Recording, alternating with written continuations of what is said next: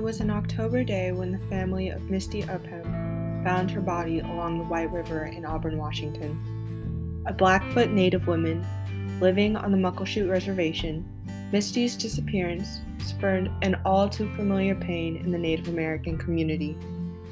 Across the country, the Movement for Missing and Murdered Indigenous Women, or MMIW, has gained traction as women from indigenous communities continue to experience disproportionate rates of violence and yet receive little support from the state.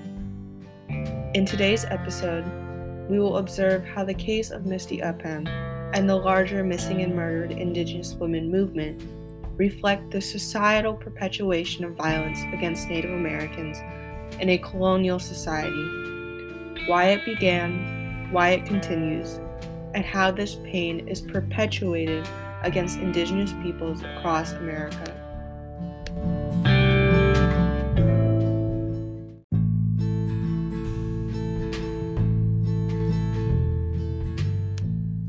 In a nation rooted in colonialism, the disappearance of Native women exemplifies the continued violence brought upon Indigenous communities by non natives seeking to extend their claim over the land.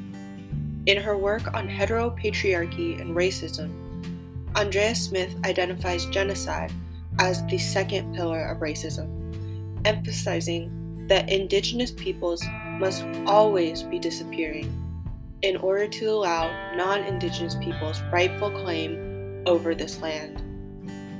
Here we see how Smith makes a key connection between the very existence of Native Americans and the colonizers' thirst for land.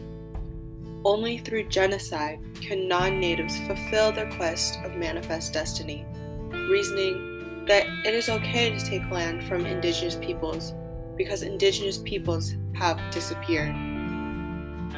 In the context of missing and murdered indigenous women, the disappearance of Native women serves as a literal continuation of this erasure, consistent with the state's history of genocide. However, in order to replicate these patterns of violence against Native communities, the state must first redefine the humanity of non white bodies. By presenting a history of Western superiority, colonial society has rationalized its inaction towards MMIW by erasing the humanity of indigenous people, resulting in trauma that has endured for generations. Leonard and Porter make a fascinating connection when they uncover how race dialogue in mixed race company works to maintain the Western distinction between anthropos, the inhuman, and humanitas, the human. Thus, the pain experienced by non white bodies is dismissed as whiteness becomes equated with one's humanity. For missing and murdered Indigenous women and girls, this translates into apathy on behalf of the state. According to the National Crime Information Center, 5,712 reports of missing Indigenous women and girls were made in the United States in 2016. However, only 116 of those cases were ever logged into the U.S. Department of Justice's Federal Missing Persons database. The case of Misty Upham was no exception. At every step of her search, recovery, and investigation, her case became a microcosm of Indigenous frustration with the state.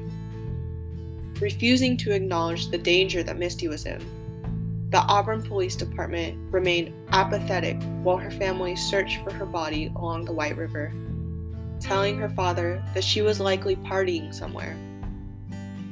We would be hard pressed to find a similar response if a middle class white daughter had disappeared in the same city. Thus, the dehumanization of Indigenous bodies continues into the present day as narratives are created and employed on behalf of, of the state to justify apathy towards the pain of Indigenous communities. At the center of the MMIW movement is the intergenerational pain rooted in the colonial past of our nation. As Native women continue to disappear, America's colonial history of genocide and erasure are replicated in the present day.